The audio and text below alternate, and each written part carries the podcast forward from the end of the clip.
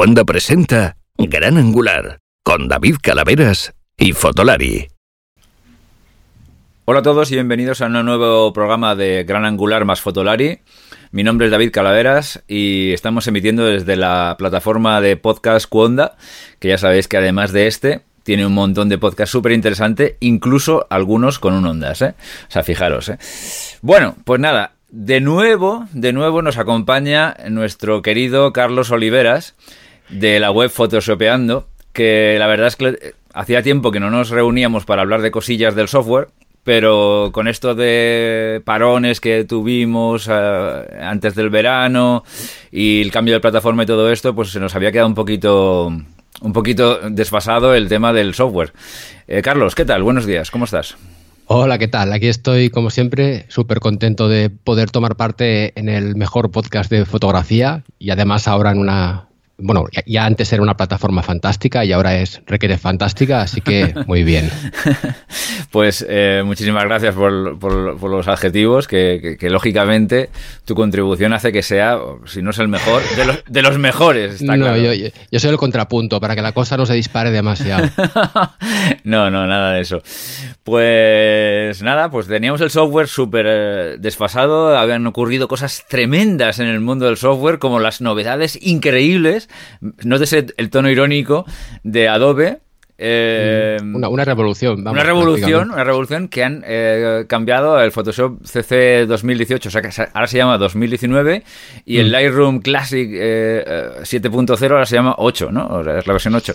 Mm, yo sinceramente me enteré porque me, me metí en Photoshopeando y dije, anda, ha habido actualizaciones. no me enteraba de nada. Las había actualizado porque como tengo la suscripción, se habían actualizado y no me enteraba de nada. Tú lo mismo. Sí me enteré cuando he intentado hacer alguna cosa en Photoshop y he visto que no se podía y decía, ¿qué pasa? Eh. ¿Qué pasa? ¿Qué pasa? Que esto es un rollo, ¿ahora qué pasa? Y de repente digo, anda, si es que esto ahora ya no funciona así. En fin, no mm. sé. Carlos, ilumíname, porque yo, de verdad... Sí, bueno, vamos a comentar un poco las, las novedades que hemos encontrado en, Photoshop y Lightroom. Si te parece, empezamos por Photoshop, que es lo más gordo, digamos, ¿no? Sí, venga. Eh, en Photoshop, antes de entrar en las novedades en sí, yo, o sea, querría señalar una, tendencia que se empieza a ver ahora, que viene ya de, de versiones previas, que es que me da la, impresión de que están intentando como hacerlo más accesible, desde su punto de vista, claro, a la gente que, empieza. Están intentando pues añadir mini tutoriales por todos lados, cambiar criterios de cosas que estaban de una forma y ponerlos de forma que ellos piensan que así es más, más claro pero no añadir tantísima cosa. Cosa que yo he de decir de todas formas, que ya lo firmo, porque en el caso de Photoshop, luego ya hablaremos del Lightroom, que es la otra cara de la moneda, en el caso de Photoshop, para mí es un programa ya muy maduro y muy bien desarrollado, y a mí casi me da más miedo no el que no añadan cosas, sino al revés, que añadan tonterías, ¿no? Que añadan un castillo de fuegos artificiales para deslumbrar a la gente, que hagan el programa más pesado, que la líen, digamos, ¿no? Porque a mí ya me gusta cómo funciona. Dicho esto, entonces, novedades de esta versión, pues eso, no hay de cosas muy vistosas, no hay muchas, la mayoría son cosas menores, que ya comentaremos alguna. las dos más evidentes, por así decirlo, y de hecho más útiles, son eh, una nueva herramienta, que luego la comento, y el primer tema que quería tratar, que es el nuevo espacio de trabajo del relleno según contenido, que simplemente es que antes hacíamos el relleno según contenido yendo a edición, rellenar, relleno según contenido y lo que tuviera seleccionado te lo rellenaba con su mejor criterio, que esto sigue existiendo, pero lo hacía en un solo paso.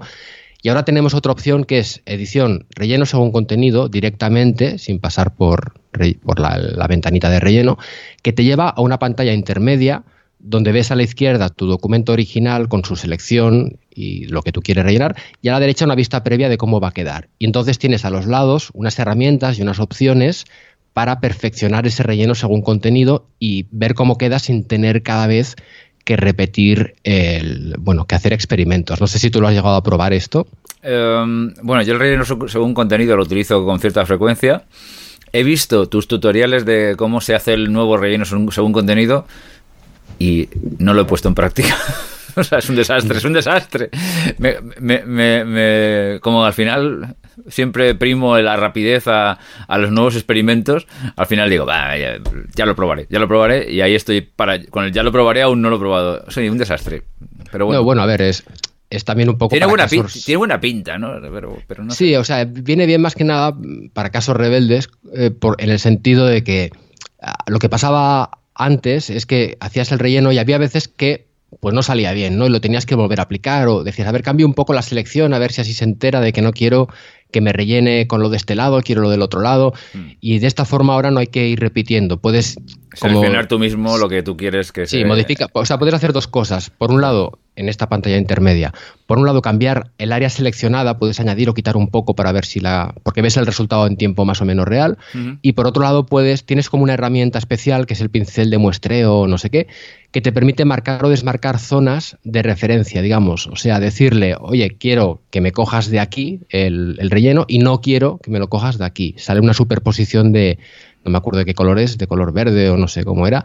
Y entonces, claro, esto facilita guiar al relleno según contenido y que, y que no tengas que hacer tantos experimentos. Y luego aparte. Carlos, perdona una cosilla nada más, por si acaso algo los oyentes hay alguno perdido con este tema, el relleno sin contenido, digo, el relleno, el, relleno según contenido, sin contenido va a ser complicado. El Un agujero negro. el según contenido es esto que en, en, una fotografía, tú ves, por ejemplo, yo qué sé, una farola y quieres quitarla, ¿no? Entonces, lo que haces es, digamos, seleccionar el contorno de la farola y antes le dabas, bueno, al relleno según contenido, tenía varias, tenía como tres opciones, si no recuerdo mal, yo siempre utilizaba la misma, y, y entonces automáticamente el programa interpreta que quieres borrar la farola y quieres mm, que se parezca lo que está dentro, el, vamos, lo que era la farola, que se parezca a algo circundante, ¿no? Entonces lo que hace es como una especie de algoritmo, pues interpretaba, pues que rellenaba parecido a alguna cosa que estaba por, por cerca. ¿Qué pasaba? Que a veces quedaba perfecto, porque el, el lo, que lo que era circundante era muy uniforme y lo, lo hacía de una forma perfecta. Por ejemplo, en un campo quitas una flor, es relativamente sencillo si hay mucho verde alrededor, porque te lo interpretaba como verde y ya está, ¿sabes? Entonces casi no había que tocarlo. O en el mar, por ejemplo, una persona, una cabeza de una persona y tal. Luego a veces había cosas que ya, si el entorno no era tan perfecto y había más cosas, más elementos, pues muchas veces, que es lo que me pasaba a mí constantemente cuando son interiores y tienes que quitar cualquier puñetita que se ha quedado por el medio, pues que a veces no te lo interpretaba bien y se quedaba como una especie de churro extraño y no, no era perfecto. Yo, mi, mi siguiente acción normalmente era hacer el relleno según contenido tal cual, y, con lo que me diera pasar a clonar, ¿no? O sea, clonar, pintar o lo que fuera para arreglarlo de la mejor forma posible. Pero yo creo que ahora con estas herramientas, por lo que vi yo en tu tutorial en Photoshopeando, hago pequeño la, pequeña promo de que cualquier cosa de estas que queráis eh, experimentar de una forma un poquito mejor, vayáis a Photoshopeando y veáis los magníficos tutoriales de Carlos, que son... No, no, no, no, es verdad, es verdad, porque es que son muy ilustrativos y realmente quien quiera utilizar estas, estas, herramientas con un poquito de, de profundidad, pues esto te, lo, te, los ves tranquilamente y, luego lo, aplicas. Eh, ahora tienes opciones ya de seleccionar exactamente cómo quieres rellenar. Yo lo digo por si alguien no lo utilizaba y, y se va de qué estamos hablando, nada más. Perdona, Carlos, te he cortado. Sí, sí, no, haces bien porque antes lo estaba pensando de que a lo mejor era bueno aclarar, aclarar primero lo que hace la, opción. Y bueno, eh, pues básicamente como, como, dices, tampoco es que esto te salve de, tener luego a lo mejor que apañarlo un poco clonando o, lo que sea, pero al menos ahora es un te ahorras menos prueba y error, digámoslo así, ¿no? Y, de hecho, y otra pequeña novedad que viene aquí de, paso, que era bastante pedido, es que, o sea, antes no se y de hecho ahora tampoco, no se puede hacer iniciar el relleno según contenido desde una capa vacía, ¿no? Eh, había el deseo o la petición de que se pudiera hacer en una capa aparte para que fuera menos destructivo ¿no? Y, que mm. no quedara ya en la capa sin tener que duplicarla o hacer pirulas o cosas raras. Mm. Y aunque sigue siendo así, pero ahora cuando terminas, desde este, si lo haces desde esta pantalla, desde este espacio de trabajo, como le llaman, antes de aceptar puedes marcar una opción que es salida a nueva capa o algo así. Y entonces el relleno según contenido te lo crea en una capa nueva, separada, ¿no? Y así no, no, te, no te afecta la capa original y es menos destructivo. Esto, bueno, es una mejora de rebote que viene bastante bien porque ya te digo que la gente lo pedía y se echaban falta. Sí, es como las selecciones, que, que ahora cuando haces una selección de estas un poco detallada, eh, de, por ejemplo, de sujeto, luego puedes pasarla a una capa nueva y tal y cual, pues bueno, pues esto es, más, o menos algo exacto, sí, sí. Hombre, no está mal, no está mal, sí. Sí, y bueno, hay más opciones, no entramos en mucho detalle porque sin, verlo visualmente sería un lío, pero en fin, que hay más, hay más opciones para, para, que el relleno según contenido sea un poco más inteligente y tú le puedas guiar un poco.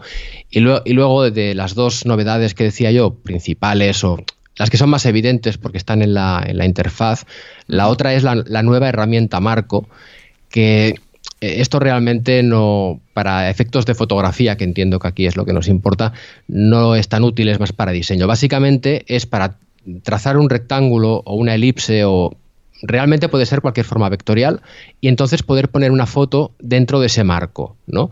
O sea, no es nada que no se pudiera hacer ya con, con máscaras y tal. De hecho, incluso es más limitado que lo que se puede hacer con máscaras de recorte. Pero tiene, o sea, la ventaja que tiene, o la intención que yo entiendo que tiene, es que si eres un diseñador o yo que sé, imagínate que, mira, ahora tú quieres hacer un póster de Fotolari, eh, de gran angular más Fotolari, y, quieres poner arriba el texto y debajo foto de los colaboradores, ¿no? Pero no tienes todavía nuestras fotos, porque somos muy vagos y no te las hemos mandado. y, entonces tienes que quieres hacer como puedes hacer con esta herramienta unos marcos hmm. y, y, te queda ahí una capa, un tipo de capa nuevo que se llama, bueno, capa marco, marco, y cuando tengas los archivos los arrastras a esa capa y automáticamente te lo cuadra a ese marco que tú habías hecho y te lo convierte en objeto inteligente y agiliza un poco el, trabajo, básicamente. Pero bueno, ya te digo, sí.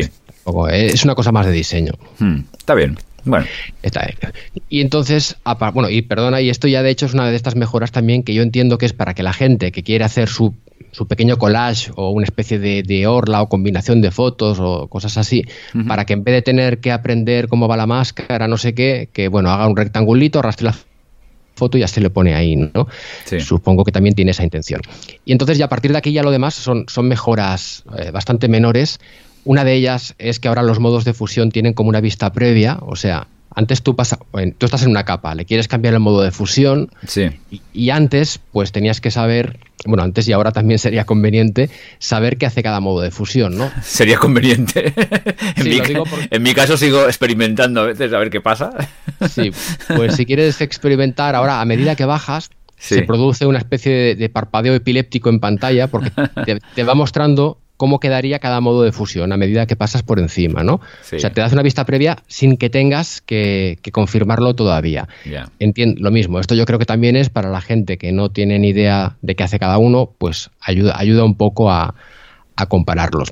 Y luego ya bajando mejoras todavía más irrelevantes, tenemos dos que me imagino que alguna te habrás encontrado tú que han creado algo de polémica, aunque bueno, mm, esto no es decir mucho, porque siempre que hay cambios, siempre hay gente que... No, será, el de, no será de transformación, libre, ese. Sí, es, el de transformación y el de deshacer.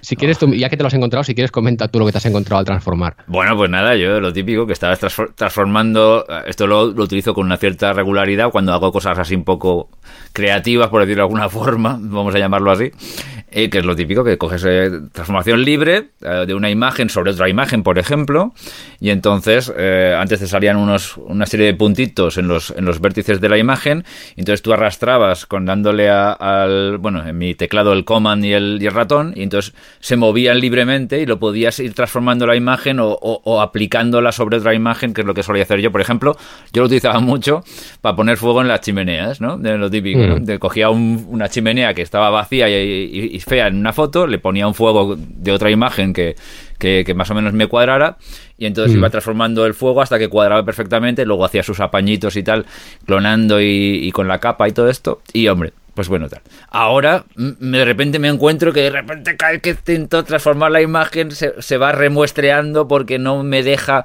transformarla con la, con la facilidad que, que, era antes, ¿no? Es como si lo hubieran simplificado pero a la vez complicado. Es una cosa un poco, mm, no sé. Y ya dije, ostras, esto debe ser una... Al principio dije, estoy, estoy idiota, algo estoy haciendo mal, que es mi, primera, mi primer pensamiento. Pero luego, porque como son cosas que utilizo de Pascuas a Ramos, no todos los días, pero luego ya dije, ostras, no, esto lo han actualizado y esto debe ser alguna cuestión que la han hecho nueva. Y ya luego me fui a photoshopeando y dije, anda, David, si es que esto lo han cambiado. Vale, perfecto. Sí, pues, o sea, todo esto viene de que ahora para, bueno, empezando porque tú comentabas, de todas formas, si, si quieres arrastrar la esquina, lo que antes hacía con comando o control, si haces, si añades la tecla mayúsculas a la vez, en teoría puedes otra vez volverlo a mover libremente, que es lo que ahora no deja. Ahora hace como unos saltos raros, que supongo que es lo que te encontrabas. Sí, sí, sí. Pero bueno, esto, viene... esto de mayúscula lo vi después en tu web, ya, cuando me había peleado ya con una imagen 25 horas. Pues esto viene básicamente de que durante no sé muy bien cuántos cuándo se introdujo la transformación, pero bueno, si Photoshop tiene 26 años me parece o algo, algo así, o 27, pues debe llevar 20 años que es cuando transformabas, si arrastrabas desde, o sea, los tiradores de los lados, como solo controlan una dimensión, pues siempre deformaban. Y cuando tirabas de la esquina, que ahí bueno, controla las dos dimensiones y, hmm. cabe el dilema de decir qué hay que hacer, movemos en, proporción o no, pues bueno, antes había que mantener mayúsculas para que respetara la proporción y si soltabas y si no apretabas mayúsculas podías deformar, ¿no? Y ahora lo han hecho exactamente al revés. Ahora por defecto no deforma y si quieres deformar has de mantener mayúsculas. Eh, de nuevo, ellos alegan que esto es porque, según ellos, en todos los programas funciona así, cosa que yo pongo en duda porque hay, programas donde esto no es, no es así, pero bueno, es igual. Lo que pasa es que, mm, o sea, a mí al final esto no me ha acabado de convencer y se puede cambiar, hay un, bueno, lo, comenté en el blog, hay, hay un truco, digamos, para mover atrás. A, mí el motivo por el que no, no, es, no me ha gustado mucho esto es porque han hecho también que ahora los tiradores laterales, que antes con mayúsculas o sin mayúsculas, siempre, podías deformar. Y ahora, en cambio, también respeta la proporción y han hecho una incoherencia también que a mí no me. igual tiene algún motivo, pero yo no lo entiendo, que es que si lo que quieres transformar es un trazado, eh, algún elemento vectorial, ahí funciona como antes, en cambio. O sea, no, antes era coherente, tanto si era una capa como si era una forma vectorial, un trazado, lo que fuera, y ahora, según el tipo de capa que modifiques, funciona de una forma o funciona de otra. Y de rebote afecta también a la transformación de selecciones y a la escala según contenido, que habrá quien no sepa ni lo que es, pero en fin, no sé, lo que a mí me, hizo gracia en la presentación es que darle la vuelta al funcionamiento de algo, lo típico que lo venden todo de forma grandilocuente y mm. ahora con esto no hay que pulsar la tecla y todos ahí, bravo, bien, aplaudiendo, ¿no? Y dice, Olin, macho, la tecnología avanza que es una barbaridad, ¿no? Aquí por darle una tecla o no darle. Pero bueno, e, este es uno de los cambios que decía un, poco curiosos de darle la vuelta a las cosas y el otro, que no sé si lo habrás experimentado, es que antes el control Z o comando Z era como un antes después en Photoshop sí. y ahora Ahora el control Z no es antes después, es antes, antes, antes, es ir tirando pasos para atrás. Y, si quieres hacer lo que antes era el antes después, es con comando opción Z o control alt Z.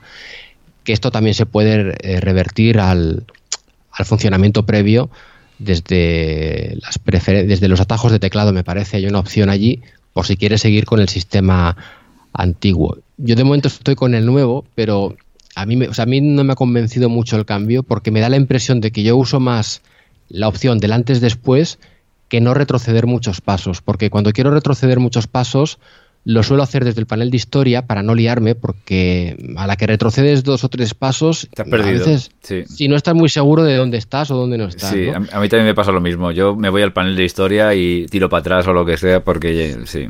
Y, en cambio, el antes-después, eh, pues es algo que tiene mucho sentido en Photoshop y que, no, no sé, igual al final lo vuelvo a dejar como estaba antes, porque también lo ha justificado con lo mismo, ¿no? Diciendo, así es más coherente la gente que venga de otro programa ya lo sabrá utilizar y tal y cual. Y eh, estoy de acuerdo en que es más coherente. Lo que pasa es que, mm, a ver, en, un procesador de texto, por ejemplo, yo entiendo que tú no vas a escribir. Eh, por ejemplo, el podcast de David Calaveras es fantástico. Entonces haces control Z, control Z. Fantástico aparece, desaparece. Eso no lo vas a hacer, lo entiendo. Pero en Photoshop sí que tiene sentido que tú apliques un filtro o hagas un trazo, pintes en una máscara, hagas algo y quieras ver el antes después. Claro. O sea, lo han relegado un poco a una pero, pero bueno, de todas formas, todo esto son un poco problemas del primer mundo, ¿no? O sea, son, no son matices. desesperarse por esto tampoco. Pero lo, lo que sí que es curioso es que lo mismo, ¿no? Hemos hecho un gran cambio, ahora el control Z, tal, no sé qué, y toda la gente ahí descuajaringándose de, de éxtasis, de felicidad, todo. Porque esto, lo digo porque esto lo presentaron en el Adobe Max, que es como una conferencia, una especie de evento que hacen, ¿no? A ver, lo típico que hacen todas las compañías de autobombo. Sí, sí, sí. Y tampoco quiero ahora o sea, quitarles a Adobe es lo que es, o sea, es líder del, sector y todo esto y tecnológicamente es muy potente, no me estoy ahora choteando, pero me hace gracia eh, pues los típicos fenómenos que se producen. Esto es como cuando en una keynote de Apple te presentan la típica pichada del nuevo iPhone que, en realidad sabes que no la vas a terminar utilizando prácticamente nunca, pero, pero al principio te emocionas y dices, tengo que ir a comprarlo. Y luego, claro, porque te lo venden tan bien y con tanto entusiasmo que, al principio dices, ostras, esto me, me, cambia la vida, pero luego al final realmente, pues todo ese tipo de cosas, como tú, como tú bien dices, son chorradas del, del primer mundo que, que en realidad, pues pues poco. En este caso, aún quizás más, ¿no? Porque es un programa de edición. Pero bueno, sí. Bueno. Sí, bueno, y, lo, demás ya me lo, para que podamos ir avanzando, lo demás no entro, pero bueno, son cosillas pequeñas, algunas. Es que claro, también depende de, si uno es fotógrafo, diseñador o utiliza, según para que uses Photoshop, hay cosas que hay gente que le podrá venir igual hay, hay, gente que solo hace que cambiar la proporción de fotos y está encantadísima con lo del mayúsculas, y otro que es diseñador y que edita más bien bloques sólidos para hacer una interfaz o algo y que le han hecho, han hecho polvo, o sea, eh, depende mucho. Yo, yo mi, mi, conclusión básicamente del tema de Photoshop es no, no lo han fastidiado, digamos. Yo ya me doy por satisfecho con que no, no lo estropeen, ¿no? Y ya digo, no entro en las otras mejoras porque son cosas muy menores y estaríamos mucho rato. No es por hacerme autopromoción, pero si alguien quiere saber todos los detalles, pues hice tres vídeos en, en mi canal de YouTube y en el blog donde están explicado todo esto. Y entonces, si te parece, pasamos a lo que ya es la auténtica revolución, que es la Lightroom 8.0. Bueno, esto es una cosa tremenda. Sí, sí. Mejor, haberlo dejado para el final porque ahora mismo necesitamos un bloque de por lo menos tres horas para explicarlo. Sí, de, hecho, fíjate que en el Adobe Max este mm, de eh, Lightroom Classic 8.0 ni siquiera hablaron. O sea, yo, yo creo que fue porque sabían que la gente podía desmayarse, podía haber lipotimias o desmayos, desvanecimientos en masa y dijeron... Bueno, esto ya me gustaría contigo hacer un pequeño comentario. Nos va un poco indicando que para, para Adobe Lightroom el Classic, ¿no? Sí. Como que a ver si un día no lo podemos cargar, ¿no? Esto yo creo que es un poco lo que, lo, que ronda en la cabeza de los grandes mandamases de Adobe. A ver cuándo no lo podemos cargar sin que haya eh, manifestaciones en la calle, más o menos. Sí, sí, bueno, yo lo que creo, o sea, ya, ya, lo, ya lo habían intentado, en el pasado intentaron hacer primero la estrategia del desguace por piezas del Lightroom normal, que intentaron cargarse la importación, pusieron una pantalla de juguete ahí, se empezó a dar la gente de baja, entonces dieron marcha atrás y al final, bueno, esto es mi análisis, ¿eh? al final la estrategia que han, que han optado es, han liberado todas sus fantasías húmedas, como yo les llamo, con el nuevo, entre muchas comillas, Lightroom CC, muchas comillas, porque yo no sé esto que tiene del Lightroom, pero bueno, ver, tiene algo, pero no es el concepto del Lightroom. Y han dejado el Lightroom Classic un poco como red de seguridad para evitar la estampida de, de usuarios, ¿no? Que realmente y, del, del, nuevo Lightroom CC sí que hablaron en este evento del Adobe Max con mm. muchísimo entusiasmo. Dijeron, ha tenido un éxito tremendo. Y no sé, yo le veía al tío la cara y yo pensaba, si a este le ponen un detector de mentiras, para mí, que, revienta. no conozco a nadie, vale, también es verdad que no conozco a mucha gente que utilice Lightroom, pero no conozco a nadie que utilice Lightroom nuevo. O sea, a nadie, a nadie, a nadie. nadie, nadie ha oído comentar en ninguna parte. Estaba el otro día con el Lightroom CC. No, jamás. Sí, no, yo, yo, mira, yo iba a hacer un vídeo sobre esto al final de momento no lo, hice, pero estuve haciendo como una investigación para ver un, para intentar yo adivinar un poco la penetración que podía haber tenido esto. Y ya de entrada es muy difícil eh, investigar porque, claro, tú buscas Lightroom CC y, y se produce una mezcla de resultados de, de, lo que antes era Lightroom CC y del nuevo. Pero vamos, yo no encontré ni un libro de Lightroom CC, ni, sí que encontré algunos, algún curso en linda.com, mm. pero en YouTube muy poca gente lo ha, lo ha tocado. Eh, Jesús Ramírez, que es, bueno, hace vídeos en inglés, eh, que es un tío buenísimo dentro del tema de, formación en Photoshop. Jesús Ramírez sí que ha hecho bastantes vídeos del nuevo Lightroom CC, pero, pero porque le contrató a Adobe ah. para, porque claro, como que nadie le estaba haciendo nada, pues intentaron buscarse a un tío potente para que, para que hiciera vídeos de formación. Y estoy seguro que habrá gente que lo use, porque el nuevo Lightroom CC en sí, o sea, como programa, está bien. O sea, la para lo que hace, la interfaz está bien, mm, funciona bien. Lo que pasa es que eso es Camera Raw con Dropbox. Eso del Lightroom no sé yo muy bien lo que tiene. De todas maneras, Carlos, eh, a ver, desde mi punto de vista, eh, Adobe han sido unos cagones. O sea, si tú quieres sacar un programa, desde mi punto de vista, ¿eh? ojo, quién soy yo para explicarle a, Adobe estrategia empresarial, pero, pero desde mi punto de vista, estas cosas no se pueden dejar así. O sea, si tú quieres sacar un programa porque tienes claro que el futuro es este, por muy equivocado que puedas estar, lo que tienes que hacer es decir, señores, esto es el futuro y a partir de ahora es esto, punto. Y esto lo hace mucho eh, Apple y se tira a la, piscina constantemente. Y esto, te puedes estar de acuerdo, ¿no? Pero a mí me parece que es una cosa que, que tiene su... O sea, que yo lo aplaudo. Quiero decir, a, a partir de ahora el USB-C es el futuro. Y cojo mis ordenadores y les quito todos los USBs antiguos y a partir de ahora tragas con USB-C. Porque yo creo que es el futuro y apuesto por ello. A, los, a las semanas siguientes, manifestaciones en la calle, gente protestando, eh, que si los mm, adaptadores son carísimos, no sé qué. Pero la gente termina comprando los ordenadores y se termina acostumbrando al nuevo sistema. Esto lo ha hecho Apple 25.000 veces con 25.000 cosas distintas. Sin embargo, Adobe ha seguido una estrategia que es un poco el de Mm, bueno, sí, esto es el futuro, te lo pongo aquí, te digo que es el mejor, pero en realidad te sigo utilizando, te, pongo el otro en plan de tapadillo y tal y cual. ¿Qué pasa? Que a la final mm, la mayoría de la gente, como yo, usuarios medios altos de, Lightroom, eh, dicen... Esto, ostras, el otro es una nube, no sé qué, no puedo... Me, me sigo con el de siempre hasta que reviente. Con lo cual, nadie cambia al otro lado. Es que, no sé, a mí me parece que es una estrategia errónea, ¿no? O sea, es decir, Sí, es, yo, creo que lo, han hecho, o sea, para ellos han querido cambiar el concepto del Lightroom y como es tan radical el cambio que este nuevo programa nadie se habría pasado, pues le han, le han cogido el nombre al otro, digamos, para ver si alguien se lo instala por error. Cosa que de hecho.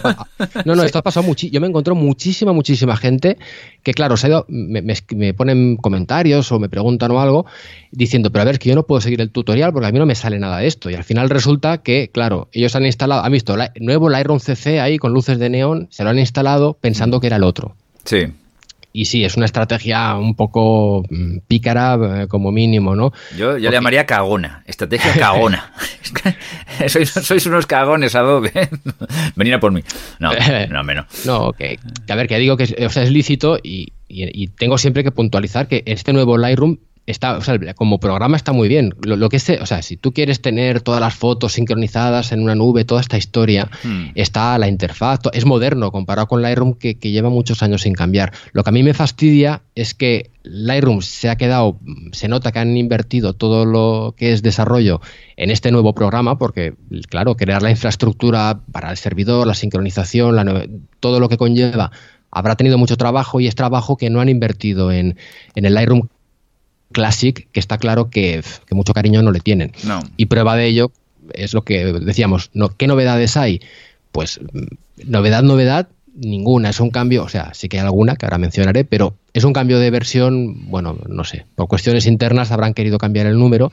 La principal novedad es que ahora se puede hacer panorámicas HDR en un solo paso. O sea, hmm, hmm. en vez de hacer primero combinar para HDR y los HDR resultantes combinar para panorama, puedes hacerlo en un paso, aunque tiene, tiene la pega, o sea, es que en, Lightroom Classic me sabe mal ser tan criticón, porque no es que yo, lo, yo no lo haría mejor porque no soy programador, pero siempre las mejoras para mí las hacen un poco a medias o las hacen un poco chapucerillas. Y en el caso de esto, resulta que si haces combinar para panorámica HDR, hmm. no puedes cambiar el ajuste de lo que llaman fantasmas. ¿Sabes? De que si algo se mueve. Sí, creo que por defecto está desactivado. Y claro, en la mayoría de panorámicas, HDR, si es un paisaje, no sé, se mueven las ramas, si es en ciudad, se mueven los coches, la gente, mm. y no poder cambiar este ajuste, es, lo encuentro un fallo. Pero bueno, han hecho más que una mejora, es como, una, como un macro, digamos, para hacerlo todo junto. Luego, ahora se puede usar el, otra mejora es que Introdujeron lo de las máscaras de rango para que los ajustes locales solo se aplicaran a ciertos rangos de luminosidad o de color y ahora también se puede limitar al mapa de profundidad de la foto siempre y cuando se haya hecho en el formato este de alta eficiencia, HEIC, que solo funciona con los últimos iPhones, con, los tengo aquí apuntado, con el 7 Plus, el 8 Plus, X, XS, XS Max y XR. Y con otros no, con el resto de móviles no funciona. Y lo bueno es que yo incluso con archivos de este tipo, yo no he conseguido que funcione. No sé si es que en Windows no funciona ni con el archivo adecuado. En fin, es, a ver, es una mejora que, o sea, me, parece, veo positivo que, que no le den la espalda a este tipo de mejoras que tantos hablan ahora de la fotografía computacional y cosas que hacen los móviles, pero claro, es una cosa que hoy por hoy pues no, no tiene mucho alcance, ¿no? Lo del mapa de profundidad. Me, Eh, me, refiero, me refiero dentro del Lightroom. ¿eh? Yo es que ni me he enterado. O sea, me enteré, me enteré de lo del panorama HDR porque cuando yo hago bastantes panoramas, eh, cuando utilizo los los descentrables estos de 24 milímetros que a veces se quedan un poquito cortos y te permiten hacer unos panoramas perfectos porque es una maravilla pues a veces digo mira voy a coger un poquito más de por los lados y me hace unos panoramas estupendos pero he visto que cuando iba a hacer panorama eh, la opción de panorama HDR que antes no la recordaba la he visto ahí. No la utilizo para nada pero pero ahí está porque a mí el HDR no, no está en mi catálogo no eh, pero pero lo otro que, que estás contando intuyo que puede ser, pero es que ni idea, tú, ni idea. Pero vamos, en fin, eh, sí, bueno, dos, dos novedades muy, muy poco novedades. Bueno, hay, hay, hay, otras dos muy simples. Una es, una es curiosa, una es que han cambiado la, la versión de proceso. La versión de proceso es como el, como el motor interno mm. de interpretación del archivo RAW, que muchas veces ha sido a veces ha sido algún control nuevo o cambiar, no sé, la recuperación de luces, cosas así. Y en este caso se supone que mejora la reducción de ruido hmm. en ISOs altos hmm. y que, sobre todo cuando el ISO es alto, que aparte de ruido, pues típicamente típicamente los colores a veces empiezan un poco a, uh, a, a hacer cosas, a descolorar, de colorarse o cosas raras. Y se supone, y a veces salen dominantes moradas, hmm. y dicen que ahora no, no aparece. Yo he hecho unas cuantas pruebas, yo no he conseguido ver la diferencia, la verdad, pero bueno, si ellos lo dicen. Y hmm. también, esto también parece un poco de cachondeo, pero el control de borrar neblina, si lo llevas hacia negativo, hmm. ahora es un poco diferente, respeta un poco más las, las sombras. Eh, lo, hablaba, otro día con, con, dos o tres fotógrafos que estábamos tomando un café. Decíamos, ¿os habéis fijado cómo ha mejorado el control de neblinas cuando... Sí, ¿verdad? Sí, sí. Yo, el otro día subí al ascensor con un vecino y también lo comentaba. uno, uno dijo, a mí me ha salvado la vida. Y yo dije, no, me extraña, no me extraña. no, hombre, a ver, que, que no, no veáis acritud contra Adobe. O sea, estamos todos los días, quizás porque esto es como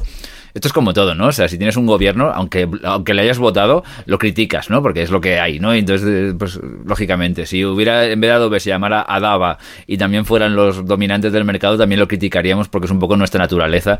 Eh, tal. Adobe tiene muchísimas cosas buenas. No quiero tampoco eh, sacar aquí a la gente la sensación de que estamos, por lo menos yo, que soy así un poquito, que soy un poquito criticón, que, estoy, que estoy machacando a Adobe, tal, porque, hombre, no deja, no deja de ser los programas con los que yo trabajo profesionalmente prácticamente al, al 100%. Entonces, muchas cosas buenas tienen. Lo que es verdad es que con Lightroom, desde que cambiaron de estrategia, pues lo están dejando ahí un poquito de lado. Siempre ha sido un programa con muchas virtudes, pero con un montón de defectos. Los defectos, es verdad, Carlos, yo mm, en los últimos meses tengo un programa un poquito más ágil, que durante unos, en la versión 7 creo y la versión 6, o si no recuerdo mal, fueron dramáticas, aquello era lentísimo y era una cosa horrible y durante una época nos protestamos todos mucho por, por la lentitud y tal. Ahora, de hecho, casi todos tú, mismo y mucha gente sacasteis tutoriales de cómo aligerar Lightroom para intentar que aquello, el rendimiento fuera un poquito más óptimo. Y son cosas que ahora ya casi no se te pasan por la cabeza porque es un rendimiento aceptable, ¿no? Sin ser una maravilla, pero es aceptable. Pero, pero es verdad que la sensación de que aquí huele a muerto empieza a ser cada vez mayor, ¿no? Sí, y, de hecho, al hilo de lo que decías de Adobe, yo, siempre intento diferenciar, aunque no siempre lo haga, entre Adobe y el equipo de Lightroom, porque a mí me da la impresión, como yo no lo no sé la realidad, pero me da la impresión siempre que Lightroom sea como no sé, como una, como una parte de, Adobe que va un poco a su bola, ¿sabes? Porque Lightroom tiene una interfaz distinta a, la de los otros programas y hmm. no, acabo yo nunca he acabado de entender cómo funciona porque aunque esté bajo el paraguas de Adobe, eh, todo lo o sea, Adobe, eh, Photoshop, por ejemplo, aunque me choteo un poco de alguna mejora, pero ya lo digo, es que Photoshop se lo puede permitir porque es un programa que ya ha llegado donde ha llegado y está, vamos, para mí es un programa increíble. Lightroom, en cambio, es, la, cruz de, la, cara y la cruz de la moneda, pues Lightroom está en el otro lado. Lightroom tiene muchísimo por hacer, sobre todo en revelado, porque, bueno, en todo, porque es un programa que salió hace 10 años y que, claro, avanza muy poco. Y esto es lo que a mí me fastidia, que precisamente porque el programa el, planteamiento del programa me gusta y no hay ninguno que, que abarque tantas cosas, me, fastidia que no lo hayan desarrollado más, ¿no? Eh, pero, a ver, yo nos vamos a meter un tema, perdón, nos vamos a meter un tema un poco conceptual, pero me gusta este debate. Em, Quizás, eh, bueno, Photoshop es indudable que es, es el líder del mercado, sigue siendo el líder del mercado, es un programa increíble, es un programa monstruoso de, en el sentido bueno de la palabra que, que, puede eh, abarcar tanto a fotógrafos como a diseñadores gráficos como a vete a saber mil historias y tal y cual quizás demasiado grande. Quizás en algunos casos a lo mejor estas últimas actualizaciones eh, simplificando un poco el programa está intentando decir señores, eh, los que sean de Illustrator, que se vayan a Illustrator y aquí nos vamos a quedar los fotógrafos. No sé, me puedo equivocar, pero me, puede mm. dar esa sensación, no sé. Eh, pero es un programa tremendo, es un programa que ha sido líder del mercado porque ha sido el mejor y, fue, y fue comiéndose el mercado y tal y cual. Lightroom, sin embargo, eh, como tú dices, es un programa un poco atípico, un poco raro, que, es, que yo creo ha sido líder del mercado porque no había ninguno que abarcara mm. tanto, exactamente como tú has dicho pero que sus, eh, digamos, límites eh, difusos con, con Camera Raw y con, y con el propio Photoshop han ido muchas veces eh, minándole y como dejándole un poco ahí y tal, porque decían, si esto ya lo tienes en Photoshop, ¿para qué lo vamos a, arreglar? Si esto lo tienes en Photoshop, ¿para qué te lo vamos a poner? Si esto lo tienes en Photoshop, ¿para qué quieres que tal? Y se ha quedado, y se ha quedado como una cosa intermedia que es muy útil para muchísimos, muchísimos tipos de fotógrafo, pero siempre es deficitario. Y, quizás por esa eh, por ese tener hermano mayor de Photoshop, que no es el mismo, ni hace las mismas cosas, pero evidentemente hay cosas que están ahí eh, interseccionadas. Eh, creo que eso le ha, fastidiado. Si a lo mejor Photoshop fuera de una marca y, Lightroom fuera de otra, o sea, Lightroom no hubiera sido de Adobe, si hubiera sido de tal y hubieran tenido un partnership entre los dos para poder entenderse y punto, probablemente Lightroom hoy en día sería un programa mucho más potente. Es posible, no sé. Sí, supongo que también otro, otra duda que, bueno, duda no, me imagino que, lo que pasa es que en la, parte de revelado, Lightroom depende de Camera Raw, que, Camera Raw, que ya existía antes del Lightroom, ¿no? porque el motor es compartido entre Photoshop y Lightroom, y me imagino que lo, el equipo de Lightroom no sé hasta qué punto puede pinchar o cortar en, los parámetros, en lo que se hace en el revelado, porque me imagino que les, les, les llueve o les mana desde Camera Raw y que ellos no sé si pueden, si pueden hacerlo más avanzado, aunque quisieran, que ya me da la sensación de que tampoco quieren, ¿no? Pero incluso teniendo esta excusa es que el resto de la interfaz no se puede personalizar el espacio de, trabajo ni, los atajos de teclado. Eh, es que huele ya muy, muy a rancio todo lo del, programa y es una pena porque lo que es organización y todo esto, a mí por lo menos sí que me, me viene bien, pero eso se echan falta que no, que no avance como, como han hecho otros programas, ¿no? Cada vez se va quedando más atrás. Hombre, para mí, para mí, ¿eh? probablemente seguramente también me tiraría algunos oyentes en la cabeza, pero mm, para mí es un programa que le sobran módulos y le falta, y le falta profundidad en los módulos importantes sobre todo en el módulo de revelado, como tú bien has dicho antes, ¿no? O sea, pues, sería un programa, para mí sería un programa increíble si me cepillara tres o cuatro módulos que no utilizo para nada, yo creo, yo creo que soy, no soy el único en esto. El de mapitas, el de no sé qué, no sé cuántos. Bueno, sí, habrá, sí, sí. Vamos a ver. Hay fotógrafos que lo utilizan y seguramente tal. Hay algunos que no sé. Y, pero hay otros eh, módulos de revelado que sí que me gustaría que tuvieran un poquito más de profundidad para no tener que ir nunca a Photoshop. Eso sería lo ideal, ¿no? Sí, bueno, luego otra vez, perdón, volvemos a lo, mismo. Según, o sea, puede haber gente que va, que edita pocas fotos o que va foto a foto. perdón, que me, está mandando desde el equipo de Lightroom alguna bacteria aquí para. Yo también tengo la garganta muy seca. Yo creo que nos han metido algún gas pimienta, alguna cosa de estas. Pues eh, quien, quien vaya más foto a foto, como dices, claro, en Photoshop lo tienes todo, pero quien quiera quedarse en el nivel de edición del archivo RAW y porque tenga muchas fotos y no, no pueda hacer tanto viaje de ida y vuelta a Photoshop, pues valoraría más, claro, que, desde el mismo Lightroom pudieras hacer más, más cosas, ¿no? Pero hoy, por hoy, pues lo que decía, ya ves, salta la versión 8 y, bueno, panorámica HDR, mapa de profundidad para unas ciertas fotos de móvil, una mejora del, ISO, la neblina negativa, no sé qué. Y bueno, y, también han mejorado, por cierto, el tethering, lo de disparar con la cámara conectada al ordenador, pero de momento, también otra de estas curiosidades, de momento solo para cámaras Canon. supongo que en el futuro lo añadirán a otras. Eh, el, cambio, si no me equivoco, es que ahora puedes cambiar los parámetros de la cámara desde Lightroom, que antes me parece que solo podías disparar desde Lightroom. supongo que... Lo probé hace mucho tiempo, una vez, porque yo la verdad es que el tethering no lo utilizo prácticamente nunca eh, desde Lightroom, o sea, lo, he mm. utilizado alguna vez en mi casa, de esto que eh, voy a hacer una cosilla. Y si no recuerdo mal, solo disparaba, pero era con una Canon. Ahora que tengo Sony... Ah.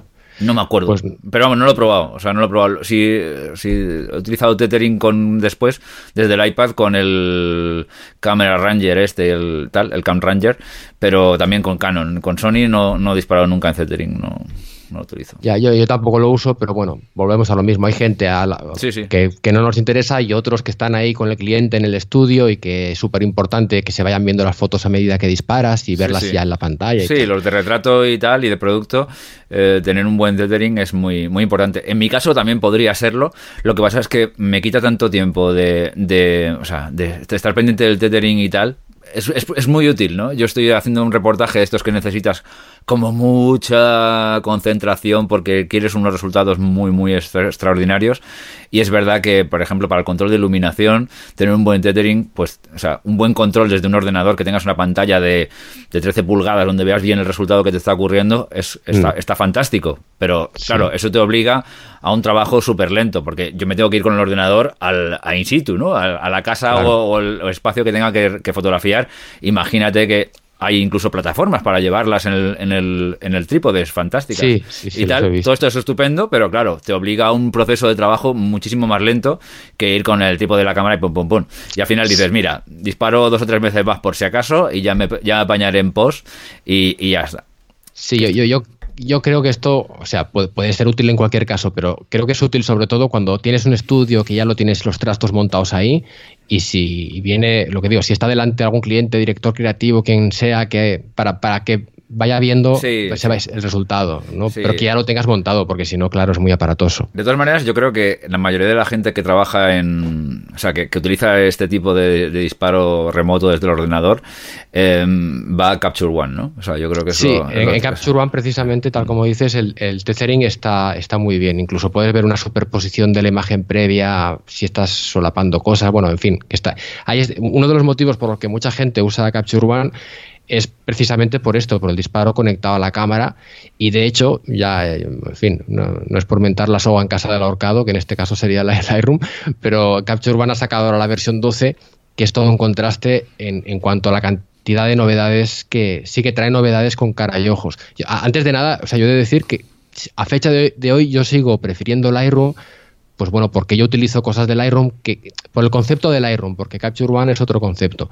Pero si hablamos de revelado puro y duro, hmm. en Capture One han añadido, por ejemplo, el filtro radial, que todavía no existía, y además lo han hecho mejor de lo que está en Lightroom, tiene unos controles más precisos. Han añadido también máscaras de luminosidad mejor hechas que las máscaras de lo que es máscara de rango en Lightroom. Hmm. Y, todo esto sobre la base de que es un programa más ágil, puedes personalizar los paneles como quieras, puedes editar. Han añadido, de hecho, un editor de atajos de teclado todavía más completo. No sé si tú lo has probado alguna vez, pero lo que son los revelados. La verdad, utilicé Capture One, me lo descargué hace mucho tiempo, lo utilicé un poquito para ver cómo era el programa, pero estoy hablando de hace años. Y, ahora que incluso tengo una versión gratuita que me capada, ¿no? Pero si no ah. con que viene con las con las que te puedes descargar con, con la Sony, no lo he utilizado por por lo típico, ¿no? Porque te atropella el día a día y porque tal. No por falta de ganas, ¿eh? Me interesaría probarlo. Me interesaría probarlo. No sé cómo funciona a nivel mm, biblioteca. Si tiene esa Es que no sé. Estoy... Sí, no sé. Sí, tiene, tiene, tiene, Lo que pasa es que. O sea, y lo han ido mejorando la parte organizativa. Lo que pasa es que eh, no, o sea, no es, no, es, que sea peor, entre comillas, que Lightroom en eso, sino que no está planteado como, como un organizador en el sentido. O sea, Lightroom está ahí con, con, su módulo web, su módulo mapa, sus, mm. un, uso de colecciones inteligentes muy, muy avanzado. Bueno, sería muy largo ahora, sería otro, otro, asunto. Sí. tiene organizador y tal, pero el punto fuerte es eso, que los controles de revelado y la modernización es, es mucho mayor en, en Capture One que, que en Lightroom. Pero bueno, yo ya te digo, claro, si a mí lo que me pasa, por ejemplo, es que por muy bueno que sea el revelado de Capture One, como que no hago edición de cientos de fotos, sino que edito más bien pocas fotos, si en un punto Lightroom no me llega, pues hay dos teclas mágicas que son control E o comando E, que son para mandar a Photoshop, y entonces, claro, ahí en Photoshop ya, pues el límite es la imaginación, ¿no? Por eso no me, no me tienta tanto Capture One, pero sí que en vídeo que la interfaz sea más moderna, que pueda personalizar eso, el espacio, los paneles, lo que veo, lo que no veo, los ajustes locales están organizados por capas, o sea, tiene una organización mucho más lógica desde mi punto de vista en fin, que tiene, que tiene muchas mejoras de, este tipo. Ok, y ya por último, Carlos, eh, me gustaría que nos hicieras un breve avance porque el tercero en discordia quizás sería Luminar. Eh, es un programa pujante, un programa que está, eh, digamos, poco a poco haciendo las cosas yo creo que bastante bien, que como revelador estaba yo lo probé también así un poquito en plan demo y no me, pareció interesante, pero lo típico que dices, bueno, ya veremos el día de mañana, como ha pensado mucha gente, y que le faltaba una cosa que era clave, que era eh, el módulo biblioteca, pero creo que tienes que contarme algo al respecto. Aunque me gustaría que un día dedicáramos un programa entero a Luminar y nos explicaras bien los pros y contras de Luminar. Pero simplemente cuéntanos un poquito de esto que, que creo que va a haber algún cambio radical. Sí, en plan, bueno, cuatro pinceladas para ya no alargarnos mucho, pero el 18 de diciembre por fin llegará el prometido Luminar 3, que es Luminar con bibliotecas, o sea, con un organizador. Ya digo, todavía no está disponible hasta el día 18, pero eh, yo lo he podido probar porque a gente que, bueno, que tienes algún tipo de colaboración o que tienes una página web, un canal, te lo permiten probar. Y ahora ya, en vez de tener que ir como antes, foto a foto cada vez, ahora ya tendremos un catálogo y veremos al entrar al programa nuestras fotos y recordará los ajustes de la última vez. Y a ver, es un programa que está en sus inicios, digamos, todavía. Esto no es más que un principio casi, porque irán mejorando esta parte del organizador que va a salir muy básico, muy, muy pelado, digamos. Pero eh, tiene una filosofía de, ¿cómo decirlo?, de un revelado, unos ajustes un poco más, no sé, resultones o rápidos, o mm. alguno podría considerarlo eh, es, que no, estoy intentando elegir las palabras para que no suene mal, pero bueno, más eso, más vistoso, ¿no? Lo de los rayos de luz, lo de automejorar el cielo, el no sé qué de inteligencia artificial. Con cuatro ajustes, yo muy rápido. yo sé lo que sé por qué es lo que estabas intentando evitar y, yo voy a ir un poco más lejos. Eh, cuando revelas por lotes y vas a un público, a ver, cuando revelas para una cosa, súper, vale. Eh, pero cuando revelas por lotes de muchas fotos y revelas y revelas, eh, digamos, para un público general, vamos a decirlo así, en el que lo va a ver cualquier tipo de persona, eh, no especialmente exigente, no especialmente profesional, sino una persona normal y corriente. hay ajustes preestablecidos o ajustes efectistas, como quieras llamarles, que algunos eh, puristas dirán que son un poquito menos profesionales, bla, bla, bla. Eh, pero, mm, sinceramente, los, los, considero bastante adecuados y bastante, eh, mm, digamos, pertinentes, vamos a decirlo así de alguna forma. Siempre, siempre con la posibilidad de no utilizarlos y hacer todo en plan manual si te apetece, ¿no? Lógicamente. Pero, pero ¿por qué no? Eh, si es que al final, eh, no nos engañemos. Eh, estamos en un mundo de fotografía cada vez más digitalizada y, que nos gusta que los móviles tengan unas cámaras cada vez mejores y que disparemos y luego veamos las fotos y sean chulas. ¿no? y mm. lo vamos a ver en, unas pantallitas de, de mierda. Entonces, entonces, al fin y al cabo si tienes un efecto de botón eh, gordo, como se suele decir en programación, que te hace una cosa resultona igual, ¿por qué no? A ver, ¿por qué no? ¿Cuál es el gran problema? No sé, es que estas cosas a mí me dan un poco de rabia. Sí, es que claro, eh, lo que pasa es que al avanzar la fotografía digital, internet, todo esto, ya, ya no es todo aquello de la fotografía, mm, ¿cómo decirlo? Todo profesional o de arte o de que lo vas a mirar con lupa, sino que hay, hay un gran segmento de fotografía que es de Instagram, que es de que la gente va a ver la foto dos segundos a lo mejor, o en un feed ahí de 50.000 fotos, y tampoco te puedes permitir en ese tipo de fotos estarte ahí dos horas editándola si va a tener una salida más familiar o más de redes sociales o tal. Y en ese contexto es donde viene muy bien, pues a lo mejor un preset o un ajuste de inteligencia artificial de estos puede ser ya perfectamente válido, ¿no? Si yo no tuviera presets en, en Lightroom me suicidaría. Y al fin y al cabo, ya, claro, Es que si al fin y al cabo los presets de Lightroom no dejan de ser lo mismo, pero ya tú lógicamente eh, eh, hechos por ti mismo, pero al final es lo mismo. O sea, yo, yo me echo mis presets lógicamente y, cuando veo una foto, cuando veo un tipo de reportaje, en el 99% de los casos me voy al preset, le doy al preset y luego ya, si tengo que mejorar algo, lo mejoro, lo cambio o lo, pongo. Es que si no, aún estaría revelando las fotos del año pasado. Es que, es que entonces, entonces, oye, si te da unos, si para la gente que está mm, menos, digamos, con ganas de, trastear o profundizar, ya tienes unos presets hechos que te consiguen mm, con el algoritmo, que interpreten el cielo y que le den ahí unas cosas guays y tal y cual y parezca un cielo épico, ¿por qué no?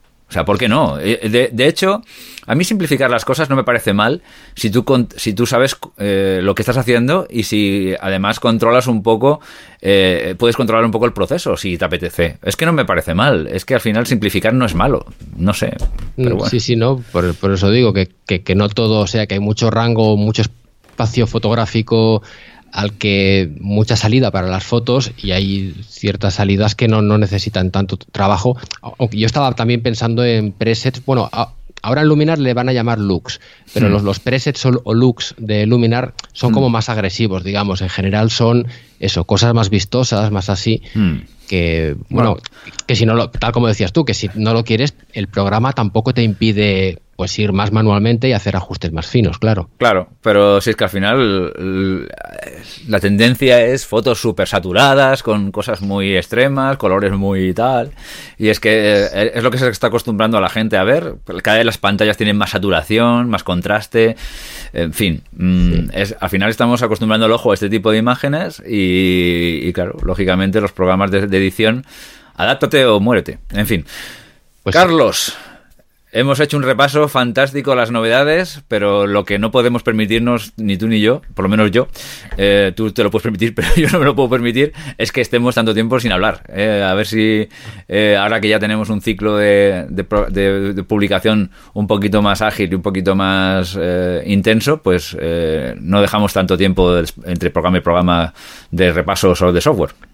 Sí, sí, tú mismo esto. Lo que me hago cargo de que aquí compito con colaboradores de, altísimo nivel y entonces es difícil también hacerse un hueco. Tres Nobeles tenemos, tres Nobeles, dos Oscars. Y son, eminencias. Y un Ondas, eminencias. Eh, lo que no sé es lo que pinto yo en todo esto, pero bueno. bueno, Carlos, muchísimas gracias por, venir aquí de nuevo. Eh, igualmente, David, muchas gracias. Y recordar a todos que todo esto que hemos hablado lo tenéis visualmente mucho más fácil en la web Photoshopeando, eh, que tiene unos tutoriales eh, en vídeo y bueno, también tenéis el canal de YouTube de Photoshopeando que es que es fantástico. Entonces esto lo veis, lo veis en imágenes y se, aclara uno muchísimo más. Y, yo recomiendo que los que estéis ahí un poco dudosos, que que os descarguéis Luminar, que encima además estaba viendo que, Carlos tiene un enlace con descuento, con lo cual ya la, cuestión es eh, está muy fácil.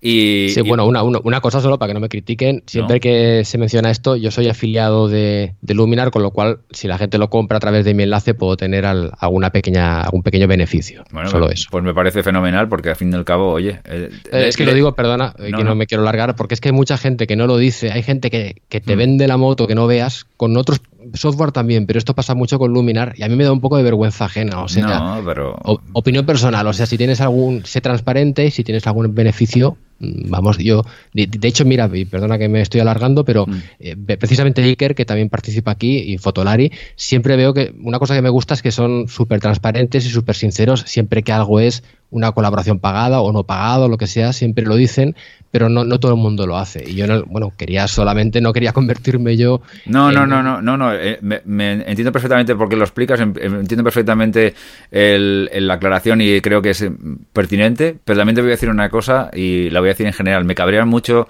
este tipo de mosqueos absurdos de la gente porque tal, porque yo no conozco, que yo sepa, nadie baja a la panadería, coge una barra de pan y se va a su casa con ella sin pagarla. Es que, a, ver, eh, que, que, la gente que hace contenidos en, en, Internet tenga que pedir perdón o, disculpar o justificarse que gana dinero con, algunas cosas, a mí me parece mm, fatal. O sea, otra cosa es que intentes engañar a la gente, ¿no? Que digas, este programa es el mejor del mundo, descargarlo aquí casualmente tal.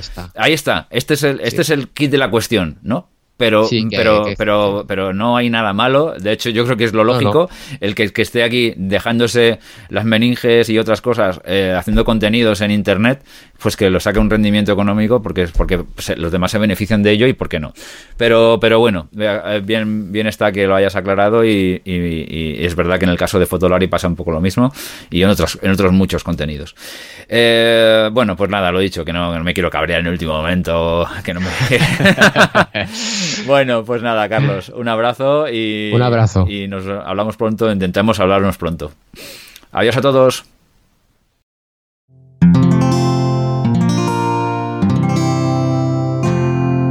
Puedes escuchar más capítulos de este podcast y de todos los que pertenecen a la comunidad Cuonda en cuonda.com.